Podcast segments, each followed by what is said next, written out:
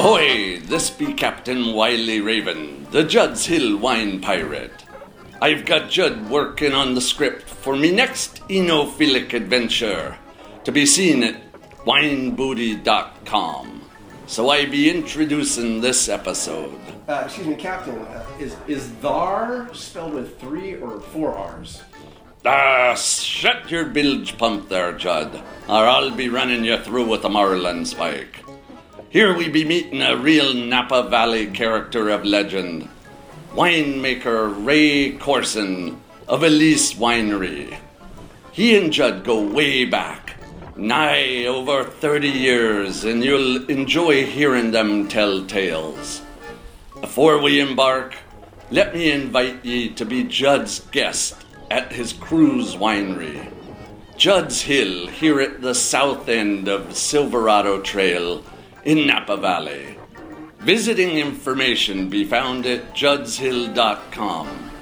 While you be online, be sure to spy videos like Jud's Enormous Wine Show and Wine Booty. Both be starring yours truly. Also find some delectable recipes and put some wine in your treasure chest as a perk for being a listener. Type coupon code JNVS in lowercase letters upon checkout, and ye be getting 15% off your entire wine purchase. If and ye be wanting a better deal than that, then ye be joining the Judd's Hill Wine Club. Fine and respectable times be coming your way for sure.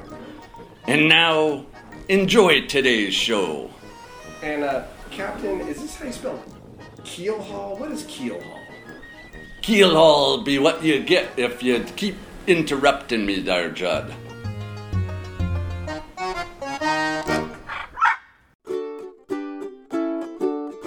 Get ready for another heapful of fascinating things to know from witty and intriguing people on Judd's Napa Valley Show. No stale script and no rehearsing, live from a Napa studio. You may be that intriguing person on Judd's Napa Valley Show. On Judd's Napa Valley Show. Judd's Napa Valley, Judd's Napa Valley Show. And now, live from the 1440 KVON studio in the beautiful Napa Valley, it's Judd's Napa Valley Show. I'm Lauren Mole, and here's your host, Art Finkelstein. Good morning, Lauren. How are you, sir? Top of the day, Judd. Doing fine. Top of the day. What's the latest in the world of Lauren? Well, I have a very special announcement debate that just happened yesterday. Is that right? Is this a Judd's Napa Valley Show exclusive? Well, I guess it can be. Nah, you're going to tell some other people too, aren't you? Go ahead. Yesterday, my mom and dad, Ruth and Peter Mole, just celebrated their 25th wedding anniversary. Wonderful. Congratulations to them. Yes. And did they do something special, or is something going to be happening? Are they kicking it up a notch on this great anniversary? They are. Well, we had fish and chips last night from Applebee's. Oh, that's good. We had it to go, but we had it at home. Well, right. Well, home is where the heart is, and 25 years of marriage and love. That's wonderful. Yes. Yeah, so I'm happy for you, Mom and Dad. I love you so much. And here's to 25 more years. At least, and then 25 after that again. Well, congratulations, you guys. Congratulations. Thanks for sharing that. That's very heartfelt. Glad I could. Yeah. And you are the greatest product of that union. How about that? I am. Mr. Lauren Mole. Yes. Right on. Yes, and also this coming Thursday night at 7 o'clock on Channel 27, for the 12th year in a row, I will be the Master Ceremonies for the annual Community Advisory Committee Inclusion Awards presentation. Well, that's coming up this week? Yes, on Thursday. Wow, congratulations. Thanks. That'll be on Channel 27 on the Napa cable. Yes, what was the official name? Napa Education Channel. Napa Education Channel. Yeah, so what time's that happening? This is happening at 7 o'clock tomorrow. So this is the only opportunity, Jed, where I have to, switch stations. Because you're usually on Channel 26. Eight, excuse me. I knew it was one direction or the other. Channel 28 on the Artie Party Napa show. That's right. Where I first met you way back when, many years ago. That's right. And you're still going strong as the announcer there. Still going strong. Who's your guest... Who you got coming up this week? Phillips Elementary School tomorrow night. On the Artie Party show, though. I'm curious. That's who's coming on the show? Yes, that's on the show tomorrow. But I'll be doing the award ceremony tomorrow on 27. Right, got it. Okay, back and forth. the king of Napa media, Lauren Moll. That's two right. channels and this show. That's right. Cool. Yeah, but the Inclusion Awards is actually where we acknowledge teachers from all across the Napa Valley Unified School District who have included disabled individuals in their regular classrooms. Or I shouldn't say disabled, but just special needs individuals. Right. Well, that's very important. I'm glad you're involved. Thanks. I'm glad you're being recognized to have the honor to lead that whole ceremony as the MC. Oh, thanks. You got the chops. We know that. I do. So it's going to be great. I'm looking forward to it. Good.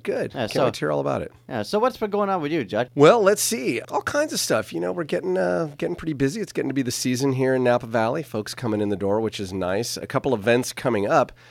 Well, I will mention just Sunday we had our annual Springtime Bonanza, which is a benefit we do at the winery for the Napa Valley Youth Symphony, and that was a great success. And they had an octet, the Napa Youth Chamber Ensemble came and performed, and it was beautiful. People had a good time. It was a gorgeous day. Just tons of fun for a good cause. I get so inspired seeing those kids performing. They're just so talented, and I am happy to do my little part to make sure that that continues so that the future musicians of our valley have a place to go and learn and train and perform.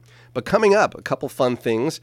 Jud's Hill, my family's winery, is doing a winemaker dinner at the hot new Atlas Social here in downtown Napa. It's going to be tons of fun. I don't have all the details to give you right now. I'm just going to say to folks, save the date. It's coming up pretty soon, June 3rd, and I don't have the details in front of me, but they will be posted very soon at Juddshill.com, and I'm sure at Atlas Social's website as well. So that's June 3rd.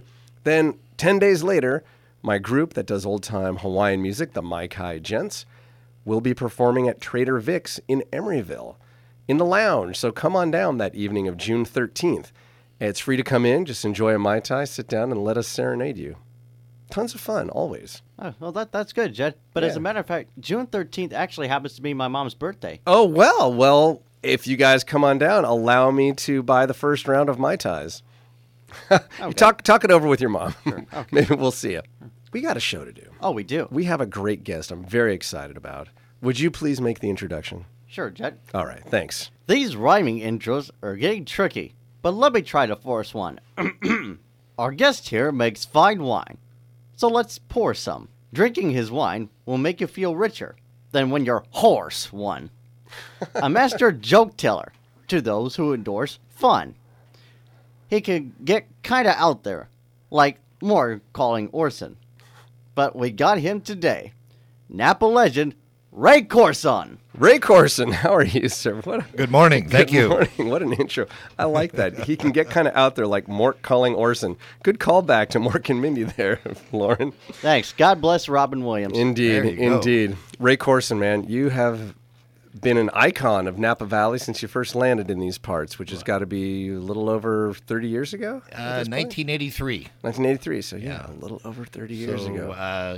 Came here from Boston in 83. Yeah. And we'll get into your history. I want to set up who you are. Right now, you're the proprietor of Elise. What is the official name? Is it Elise Winery, Elise Wines? Elise Winery. It is Winery. Okay, Elise Winery. I should know this, judging by your website, which is EliseWinery.com. So that's who you are. You're very well known here in the Valley and throughout the U.S. where you sell your wine and make yourself known because you're a great personality and a great character. But let's get back now. I just wanted to set up who you are. All right. That's who we're talking to, folks. A great guy, well known and respected and loved throughout Napa Valley.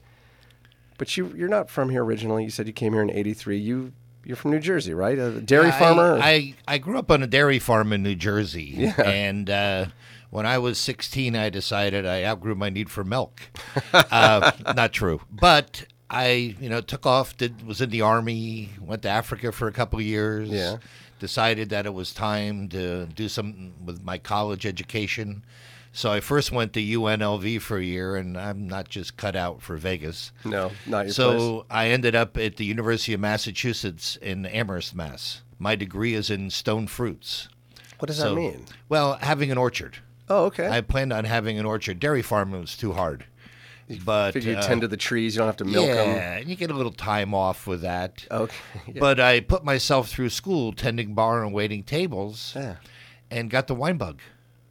That's how it happened, huh? That's how it happened. Just in the bars and drinking wine? I worked for a couple, Bauer Wine Shop on Newberry Street in Boston. Mm-hmm. And in 79, he let us taste, on Christmas Eve, a 47 Chateau de Chem. No kidding. And on New Year's Eve, a 47 Chateau Margaux. Wow. And it buried the hook. Really? That was your moment? That was my epiphany in the wine industry. Do you still remember those wines? Like the detail of what did it for you? No, I couldn't remember that, but it was almost magical to the point where we're drinking these and we were giddy. Wow, that's power. And, you know, and I could drink a little bit, so it wasn't the alcohol that bothered me. Yeah. There was just something magical about the wine. Mm-hmm. And I've been fortunate enough to try some other great wines over the years also, and a great wine will do that to you. And that's what got me going. So then what happened? What did you do? How did you steer yourself? Well, I ended up working at a restaurant also and met this young lady from California. We got serious. I said to her, I'd like to move to Napa Valley to make wine. Mm. And so we drove out here, which was a calamity in itself. Oh, no. And I worked at a little place called Mount Eden down in Saratoga. Mm-hmm. That was a great introduction. My future father-in-law's ex-secretary's niece was married to the winemaker. Wow, so you guys were tight. Right.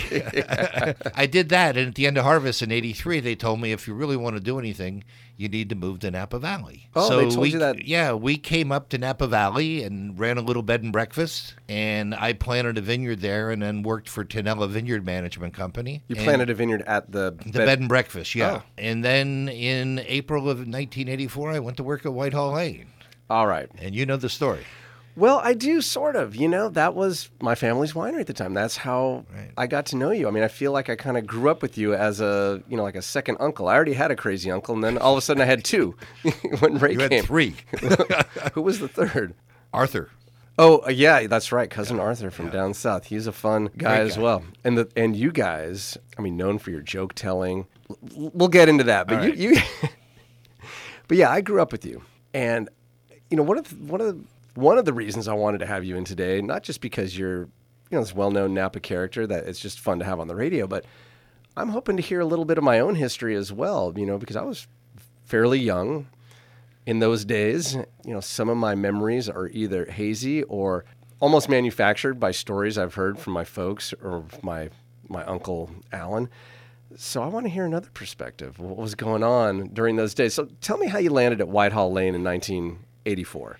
Well, I was working, again, for Tonelli Vineyard Management Company, and it was slowing down. It was that time of year. I worked with Bocce Tonello and six Mexican guys, and they were great to me. Bocce would spend 2 hours a day with me telling me why, and then the Mexican guys would show me how. Mm. Mm. And they also had a little fun with me. My name in the vineyard was El Blanco Grande, and they taught me a lot about eating jalapeno peppers in the beginning, and they had their fun with that. El Blanco Grande. The big white. Oh, yeah. No, I understand. So I came home from work one day, and my wife said, hey, there is a job in the tasting room at Whitehall Lane. Oh, so they had posted an ad. Okay. And so I came in for an interview and did the interview with your dad and Alan and got the job. And then the woman in the tasting room, I went down and started training a little bit, and she left. So I was on my own. And thank God it wasn't a high-tech register. You drove her away, or what happened? She's not the first woman. Done for. I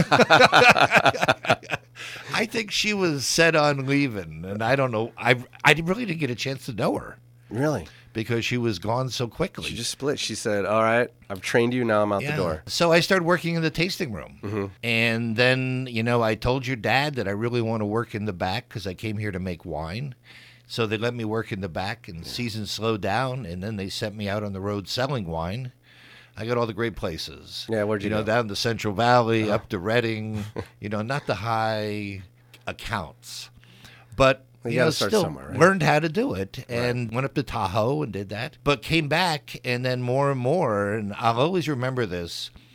There was a family meeting, and this was, I believe it's going to be in July of 86. Mm-hmm.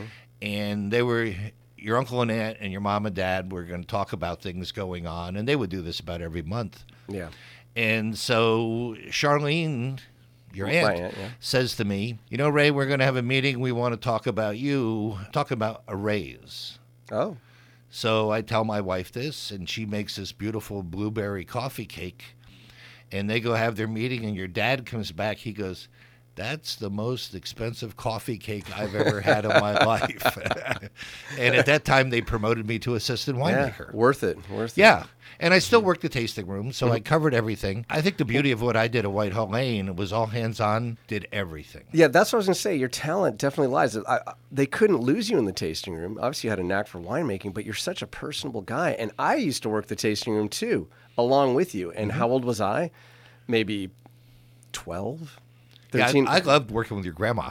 Oh, and my grandma would come in. Okay, we got to tell all these stories. So, my grandma also was on the road for us in Los Angeles. Right. She lived in Los Angeles, and she would work the market down there selling wine. And she had the same rap in the tasting room as she did selling wine to these sommeliers and food and beverage directors, which was people would come in, or she would go to them and ask, well, tell me a little bit about this wine, what are these vineyards, that type of thing. Every answer was, I don't know, my son-in-law made it, it's good, you're going to like it, you should buy it. And it worked. Who's going to say no to grandma? That's true. It's true. And so anytime you needed a reservation, get into any of the hot LA restaurants, you just had grandma call. And like, oh, Cindy, of course we have a table. They loved her. And your thing was, you were the joke teller. I heard words I never heard in my life when you started working in that tasting room. I'd have to go home, and my mom was very open about explaining anything I wanted to say. I said, Mom, what does blah, blah, blah mean? Where did you hear that? Ray, And then I got an education out of it, too. But people would come in saying, where's Ray? Where's the funny guy? And you and my uncle, who was also known as a joke teller, made this dynamic duo. They said, they didn't call you Grande Blanco, but they would, they knew, right. You had white hair since probably forever. So, the white hair and the funny doctor. Those are the guys we want to see. You guys had such a reputation. Oh, we had a ball. We actually had a ball. Yeah. And, your mom and dad were very shy in the tasting room. And they had to rotate weekends. Yeah. And Charlene is just so gregarious. Yeah, my aunt and uncle have no problem talking to folks. No, we would be tasting people and then send them into the actual buying room, and all of a sudden you hear this yee-haw out of Charlene, and you hear the cart go out the door. Yeah, and a ka-ching in the cash register. So, that was my start, really. I worked in the vineyards first, but that was my start. And I always remember working in the tasting room, and I keep hearing this sound. And it was a seasonal thing, but it sounded like they're playing ping pong in the back. Yeah. I'm out here working, and they're all in the back playing ping pong. What was it? I go around the corner. It's the bottling line. Oh. So as the cork goes in, the release and everything like that. Yeah. So I call my friend from Mount Eden. I go, Jeffrey, what's the worst job in the bottling, in the winery? He goes, oh, bottling line. Yeah. And I'm not a mechanical guy, but I edged my way in there, first loading cases. Mm-hmm. And finally going in with your dad at 3:30 in the morning, sterilizing everything. And then he got comfortable. He goes, it's yours. And so I took over the bottling. What was your strategy? Is you wanted the worst job? Well, if you can do the worst job, it's pretty hard to get rid of you. Right. We need that guy. Nobody wanted to get up at 3:30 in the morning. I remember going in there in February, and it's pouring rain, and you're dealing with everything. Cold. The labels aren't sticking. Bottling is so high tech today compared to what it was back then. Yeah, nothing ever worked properly. You needed a mechanic. Yeah. They didn't have the self-sticking labels. You had to run the labels through a glue. And I think we had the type of line where, didn't we have to hand, or at least hand feed them through the glue machine? We had to hang on to them at some times. Okay. We were self-sparging and doing all that stuff. And I'm sure some people still do that who have an older line. That's a lot of work. Tedious, it's repetitive. A lot of work, and your labels aren't going on right, and foils aren't going on right. The only thing that bottling really reminded me of was the Charlie Chaplin movie, Modern Times. Yeah, which part is that? Well, just where everything goes amok. The gears and everything. Yeah. Oh, man. What were some highlights? What do you remember those days? Educate me on my own past. I remember your dad teaching me, because your dad was a self-taught winemaker also. Pretty much. About the art of blending. And that's something that really stuck with me. And I can cook. I'm a pretty good cook. Yeah. I mean, I couldn't do it in a restaurant or anything like that, yeah, or for a large group of people. But really that palate sensation. And, you know, wine has to be a lot of things. And if you get all those things together, it's very simple. But I think I really learned that from your dad, and then just tried to push it and constantly reading. And it got me to where I am today. Yeah, it's, and you've had a good trajectory. I'm going to go to your website for a quote. I was looking up a little information about you at EliseWinery.com. By the way, that's spelled E-L-Y-S-E, winery.com. And I was touched. I mean, there was a photo of you and my dad standing in the Whitehall Lane Winery tasting room. Looked like you're having a nice time. And I did a little math. I think I'm probably right now close to the age my dad was when that photo was taken, which blows my mind a little bit, which means you're younger in that photo too, which blows my mind. How this guy that was like my uncle looking at a photo at that time, and now he's in that photo younger, but strangeness, that's life. But anyway, it was really nice that the photo's there, and then there's a quote next to it, and this is you speaking, this is your voice saying about Whitehall Lane Winery. It was with owner Art Finkelstein, or this is about you, excuse me. It was with owner Art Finkelstein that he honed his skills in the art of blending. Ray calls Finkelstein the inspiration for his winemaking style today and says, Art's theory was simple. Fruit first, and then wine is a collection of nuances and balance. Bingo. That's it, huh? That's it. That's what you learn, and that's how you still approach it. Yeah. That's how we still work it, too. You know, the fruit is the thing. Wine can be very, very difficult and very cerebral.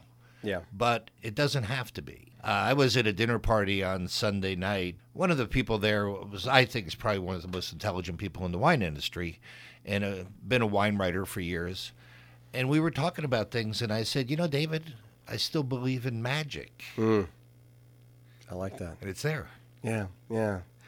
I think that every time we do blending, to me, is where really I experience magic. So you know what you're talking about right here. You have these wines, you pull them out of the barrel, you taste them on their own, you know, write down a few adjectives about, you know, what you think these wines are all about. And then you gotta have to forget it, because once they start playing with each other and reacting and interacting, it blows my mind sometimes. You know, you gotta expect the unexpected. And to me, magic is happening at that point. Right. It's very cool. Well, you know, you as a winemaker, you get to taste in the vineyard. So you have a month and a half chance before you pick it to start understanding where the wine is going. And then as we taste through the barrels, you know, all the time, you start seeing things from a certain vineyard. I've been making wine from the Morrisoli Vineyard now since 1985. Our first Cabernet was at Whitehall Lane, 1990. So after a period of time, you hone in on a vineyard. And then it's working with the vintage. But every year it'll throw you a little, you know, curveball here or there. It has to. I mean, that's what makes wine eternally intriguing to people, because no year's going to be the same. Right. And that's, you know, it makes it fun as a winemaker. And you're still having fun. I'm still having a good time. You know, I'm sitting here and I'm remembering, all these memories are coming back. And I remember you used to bust my chops a lot, in a good way. I mean, in a good-humored, you know, uncle kind of way. And I remember coming in with this magic trick. And what it was is, I think I might have been, it was probably right before, around the time of my bar mitzvah, where I had to dress up. And so I was, you know, getting my first suit and tie, but I found this magic trick. And what it was is, it would make your tie rise up. It was like a levitating tie. So the tie you're wearing would levitate. And I came in and I showed you this trick, and you looked at me and you said, someday you'll be able to control that. I had no idea what you meant at the time. How's it working? But it stuck with me, and shame on you. Yeah, right. The things that stick with you. Well, I mean, I think that's really amazing. You know, like I grew up with my grandfather and uncle on the farm. Yeah. And the things that, you know, you heard, the things that they talked about, and you look at it, you know, now I'm 50 some years later. Yeah. It's still there. Yeah. That's very, very cool. All right. We are going to take a little break. All right. And when we come back, we're going to talk about, you know, we just talked a little bit about the past. Let's talk about the present and the future and see what's happening. You got a deal. We've got Ray Corson here from Elise Winery. We'll be back with more of Judd's Napa Valley Show right after these messages. La, la, la, la, la, la, la, la. Judd's Napa Valley Show. Every episode, a veritable cornucopia of Finkel fun. At 1440 on your AM dial in Napa and streaming live around the world at KVON.com. Back to Judd's Napa Valley Show. Well, thanks, Lauren Mole. You're welcome, Judd. Sure to appreciate those professional intros. You bring something to this radio station. I do. To this show. To my life. And I appreciate that. And I appreciate you. Thank you, Lauren Mole. You're welcome, Judd. Great. We're here today with Ray Corson, the legendary man about Napa Valley, Elise Winery. Thanks for being here, sir. It's really been fun talking to you. It's a pleasure. I can't wait to talk some more. Let's talk. Actually, before we get to it, you brought something here. What's going on? What is this thing here? Well, people used to call this a hula hoop. And I think that this is really an abdominal accelerator. Is that what we have? So this is a little on the higher tech side. Yeah. There's a couple bearings that roll around in it. The faster you go, the faster they go around. There's a digital readout even. There's a digital readout on this. I mean, this is state of the art. And you're giving it to me? I'm giving it to you. Wow. Thank you so much. May I give it away? I mean, not to sound ungrateful, but I would love for one of the listeners to experience this. Can I split the money with you? Absolutely. All right, I'll give you half of whatever I get for it. Okay, that's a deal. It's yours free right now if you are the first one to text. What are we texting? Oh, yeah, hashtag JNVS, Judd's Napa Valley Show, and put at Judd's Hill, our Judd's Hill Twitter handle. And hashtag JNVS, be the first one to tweet that, and you can have this amazing abdominal accelerator from Ray Corson. I'll bring it back to Judd's Hill, the winery there in the south end of Silverado Trail, for you to pick up. And if it's still there within 3 days, I'm taking it home. Those are the rules. So get your hands on Judd's goodies. Tweet now, JNVS with the hashtag and at Jud's Hill. It's yours. Ray, before we went to the break, we were talking about our history together, how I kind of grew up with you at Whitehall Lane, and how you grew into the wine business at Whitehall Lane Winery. And then there came a time for you to go on your own. Let's talk about that time. So around the late 80s, you had started... Yeah, I started home winemaking in 84. Your dad and I made a wine that we called Chateau Bubba. I remember this. Was it a late harvest zin? It was a late harvest zin, and on the bottom... where the alcohol normally goes, we put, this will be the last thing you remember. I think it was about 16.8 alcohol naturally and sweet. And it was quite good for quite a long time. It was. You got any left? I have one bottle left. You do? Yeah, the last one I had wasn't very good. So, but anyway, so your families were thinking about selling the place. Mm-hmm. And your dad would kind of drop me little hints as to, you know, we may not be here forever. Mm. And if you really want to do anything here in the valley, you got to get your own thing going. I see. So they let me make a little bit of wine, and then under your father's guidance, and I was lucky, we were living on the Morrisoli property on Nebom Lane, and they had a beautiful old Zinfandel vineyard, which I still buy grapes from. Yeah, famous. So, you know, we took at it, and it was in 1987, we did 286 cases. Mm-hmm. And the winery ended up selling in October of 1988. Yeah, we sold. I didn't have much to do with it. I was a kid, but yeah, Whitehall Lane Winery sold. So that, you know, like your dad and mom started another place, Jud's Hill. Yeah. Your uncle and aunt more or less retired from it. Mm-hmm. And I stayed on, and then the Japanese people sold it again. But were you not, you became the winemaker at that point, right? My father moved out of that role as a GM. And I became winemaker. Yeah, you probably got the better of the deal. I know my dad hated that. He's just not a desk dude. That wasn't his thing. He liked having his hands dirty, purple, wet. That was his thing. So he was happy when his tenure as GM ended and he just could focus on Jud's Hill. But you became the winemaker at that point. Right. Well, you know, and then Japan went under a big recession, or it's actually almost a depression, and then the winery sold again. Right, to the current owners. To the current owner. Right. And I think it was kind of a mutually great thing for both of us that my employment ended there. Mm. And I remember going home, and I had just put 9 years in a place, and I'm going, man, what am I going to do? Oh. And my wife goes... let's expand. Oh. So good for her. We started making a little more wine. I started working other places. We were strictly nomadic for a long time. We were one of the early garistas. As far as winemaking, yes. Oh, you were doing it in different places. Making wine in different places, storing barrels in different places. I'm driving a tank of wine up and down highway or the Silverado Trail. Yeah. It just started that way. And so we kept doing that. And I tried to buy a winery on Zinfandel Lane, and that fell apart. Mm. And I was having lunch at the Rutherford Grill and talking to a friend who's in the business. He goes, there's a little winery for sale down in Yountville. Uh-huh. And he told me a little bit more about it. I drove down and told the guy, here, this is for sale. He goes, yeah. I said, I want to buy it. Just like that. And that's how it happened. No kidding. You know, there were a lot of things we had to go through to do it. Of course. But that was 97. Mm-hmm. So, you know, we never looked back from doing it. We wish we could have bought more vineyard land, right, but we were able to buy a winery. And we have a small vineyard on it. Mm-hmm.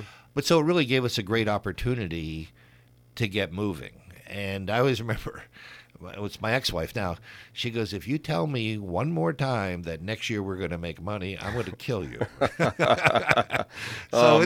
She's been patient long enough. Yeah, it's been a long ride. You seem to be doing well these days. Yeah, we are. Yeah. I mean, you know, I think all of us have taken a pretty good hit with the recession. Yeah. You know, we were talking about this briefly during commercial. The baby boomers are drinking wine for almost immediate consumption now. Mm-hmm. They have cellars full of Cabernet and all the other wines they want. And we were looking at the millennials as the replacement to the baby boomers. Yeah.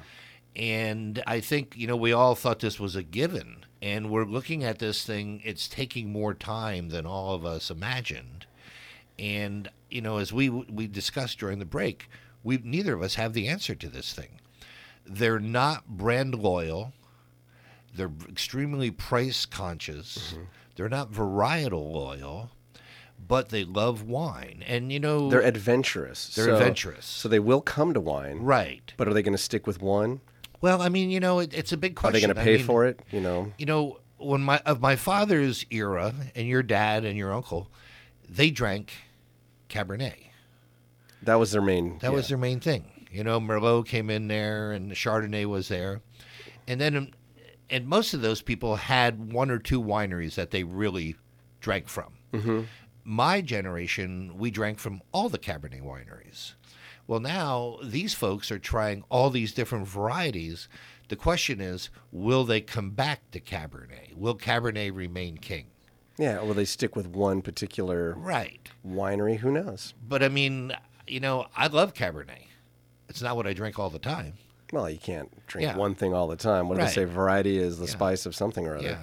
So, you know, and I think, you know, the joke is that these people, they can say Gewürztraminer.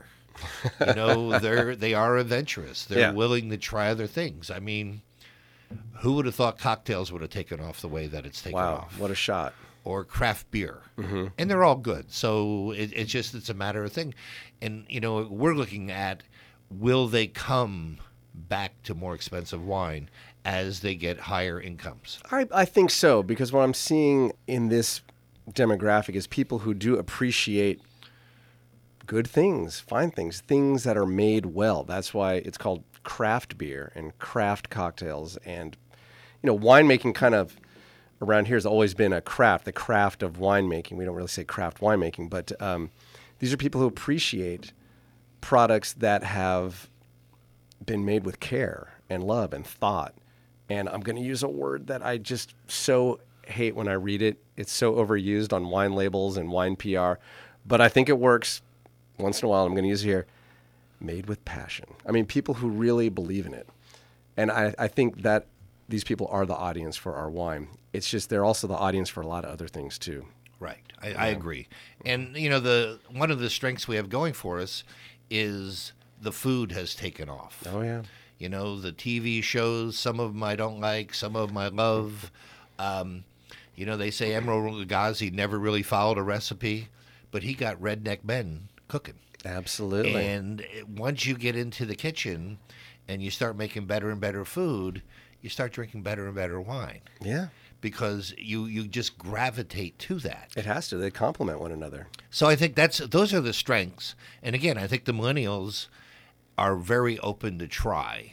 Oh, for sure. Yeah, it's when they really come, towards the bigger wines. We will see, and we'll keep our fingers crossed. Yes, that they come and they stick with us.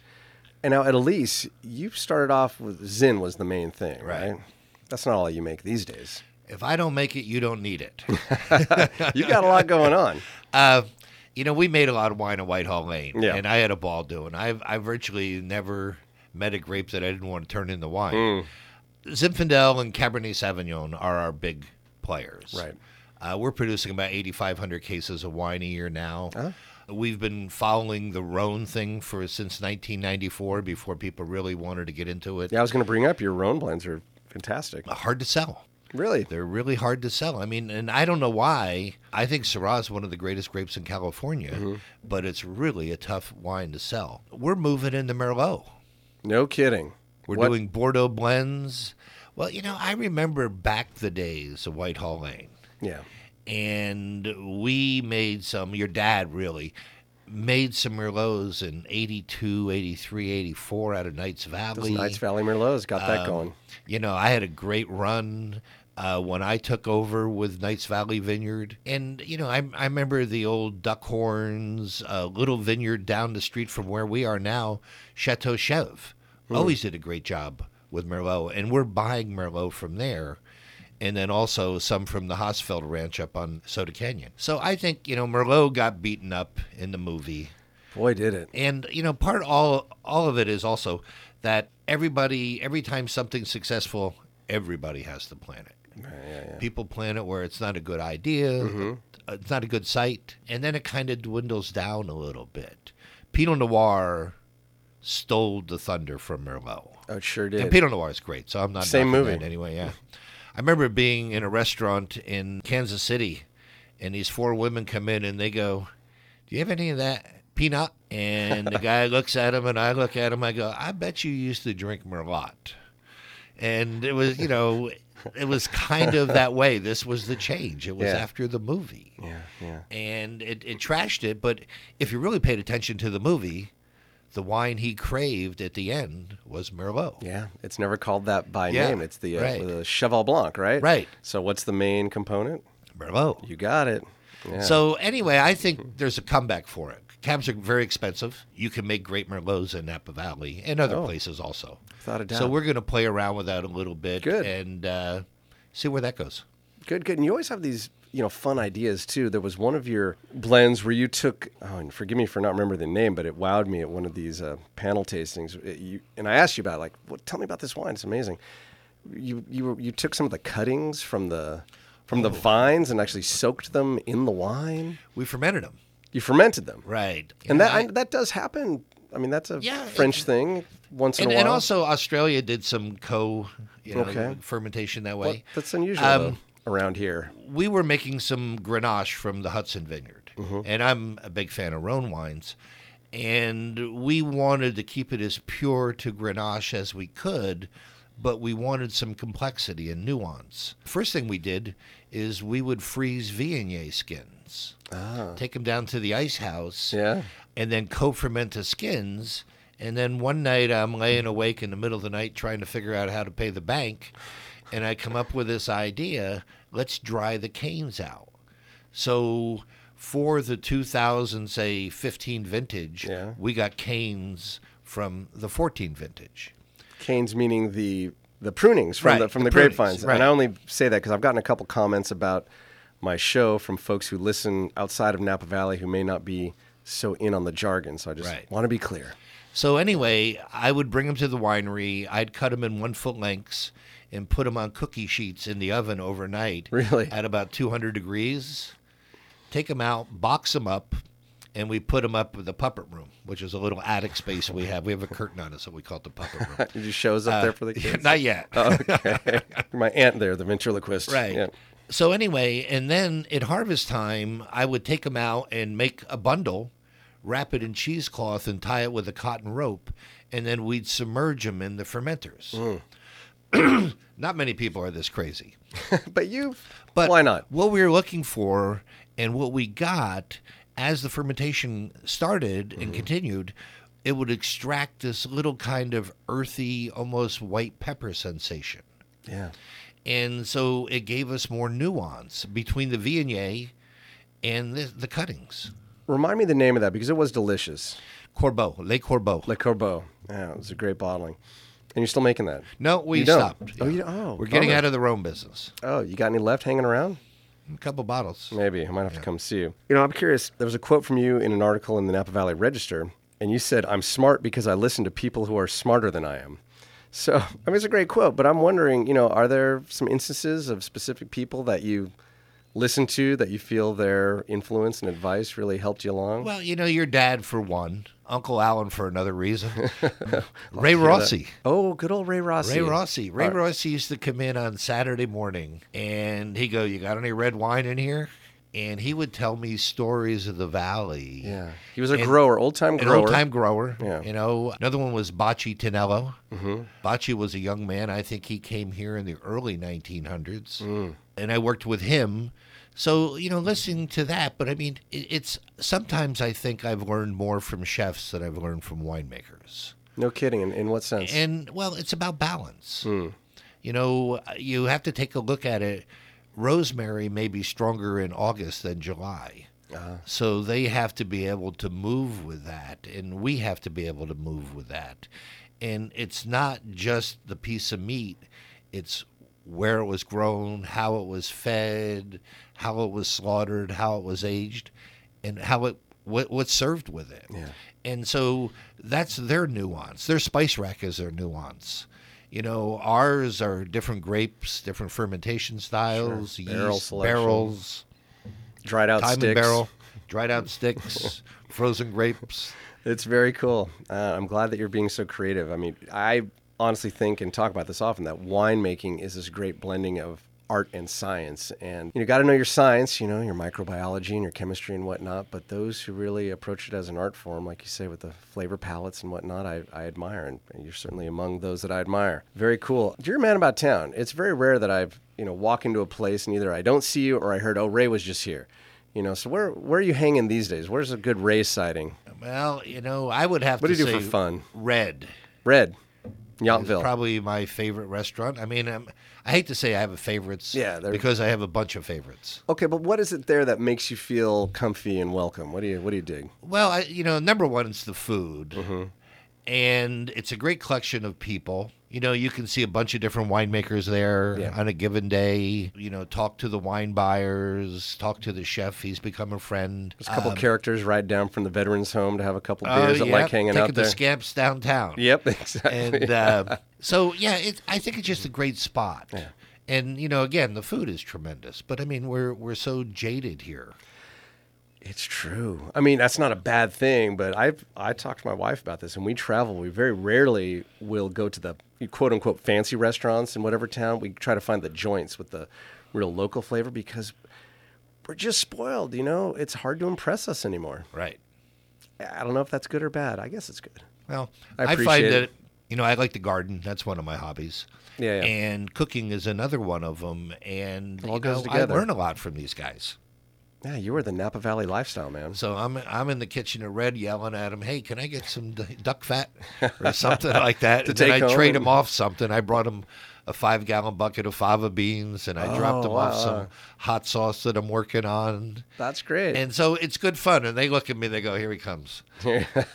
I remember I used to go up to Trevino a long time ago, and I wanted some duck or rabbit stock. Mm-hmm.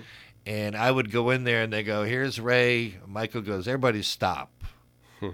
You get him a quart of rabbit stock. Ray's telling us a joke." Yeah. So I would have to tell a joke for my rabbit stock. Famous. That's what you traded? Yeah. I mean, I'd ask you to tell me what you told him now, but probably you'd have to bleep most of it. Yeah, you couldn't get away with it. As I said, I learned most of what I learned about all of that stuff by hearing your jokes and then asking my mom what it meant. Oh, man, it has been fun here. Before we go, though, it's time to play everyone's favorite party game here on Judd's Napa Valley Show. This is Mad Libs. That's right, Lauren Mole. It's time to play Mad Libs with the one and only Mr. Ray Corson of Elise Winery. How's that for my announcer voice? Not Beautiful. Bad. Thank you. All right, Ray, you know how this works. I'm going to ask you to fill in some blanks, and we're going to go. Are you ready? Ready. Okay. Take your time. Think about this. Answer thoughtfully, carefully. I need a geographic location. Mars. Okay, going to outer space. Let's go to Mars. Great. How about a name of a person in this room? Lauren Mole. Lauren Mole. The one and only Mr. Voice Napa Valley. A noun. Zebra. Ooh, that was quick, right off the top of your head. A zebra. What's going through your head right now? How about another noun? Fox. A foxy zebra. An adjective, a descriptor that should be good for a winemaker such as yourself? Tasty. Perfect. And how about another adjective? Cloudy. Cloudy. Like today, a bit cloudy out. And finally, another adjective. Rusty. You're good. You played this before. All right, here we go. Earlier today, I was looking at EliseWinery.com and came upon your bio, the story about us page. Took a snippet of that, and you've just rewritten it via this Mad Libs game. Are you ready, Ray Corson? I hope I'm ready. You're ready. Okay. Here we go. In 1983, Ray and Nancy Corson arrived on Mars, ready to turn their dream into reality. Napa, Mars, not too far off. Okay. Ray's first industry job was working a harvest at Mount Lauren Mole in Saratoga. Did you know about that winery? I did not know that. You better get your lawyers on that. Looking back on his first winery position at Mount Lauren Mole, Ray notes, 30 years later, I can still smell that zebra when I drink their Chardonnay. What were they doing over there? Ooh, yeah, I don't know. The next stop for the Corsons was Napa Valley. Upon moving up to the valley, Ray and Nancy became innkeepers for a bed and breakfast, perhaps only because they were allowed to plant a fox in the backyard. Now, are we talking little red animal, or are we talking... Little red animal. Okay. Ray then spent a tasty amount of time at a vineyard management company, where he gained cloudy perspective and rusty knowledge of working in the vineyards. That is Ray Corson, the legendary winemaker of Napa Valley, of Elise Winery, EliseWinery.com, E-L-Y-S-E, winery.com. Man, it's been a pleasure. Thanks for coming in to talk. My pleasure. We gotta do Lauren, this. Great to meet you. I want to do this again. Thanks, we gotta just rap more. This is fun. We got hours. Hours and hours and hours. Thank you, Ray. All righty. This is Lauren Mole speaking for Judd's Napa Valley Show. A Gil Lamar production. Judd's Napa Valley Show.